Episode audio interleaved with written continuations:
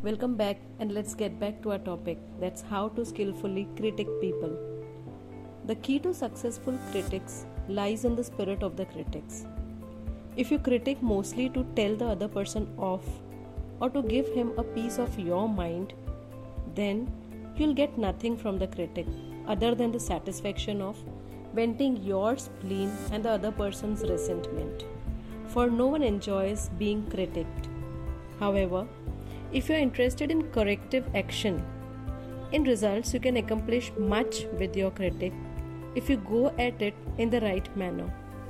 Here are some rules of critics which will help you just to do that. So, the seven must-haves for successful criticism are: rule number one, criticism should be made in absolute privacy.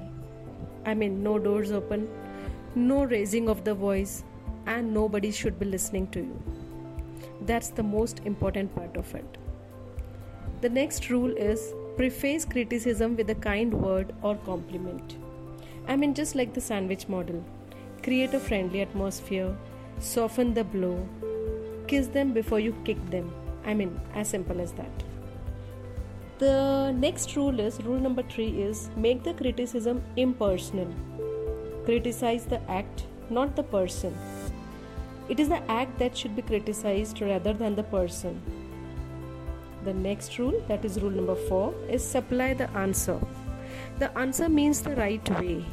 When you tell somebody what he is doing wrong, you also should tell him how to do it right.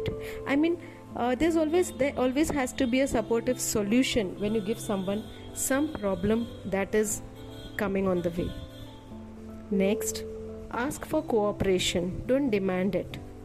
It is a fact that you will get more cooperation from people if you ask them for it than if you demand for it.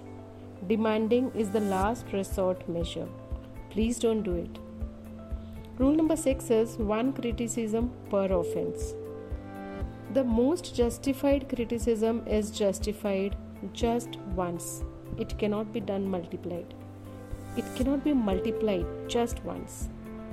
Rule number seven, finish the criticism on a friendly note. Finish on a note of, we are friends, we've solved our problems, so let's work together and help each other. Not on the note of, you have been told off, now get on the ball.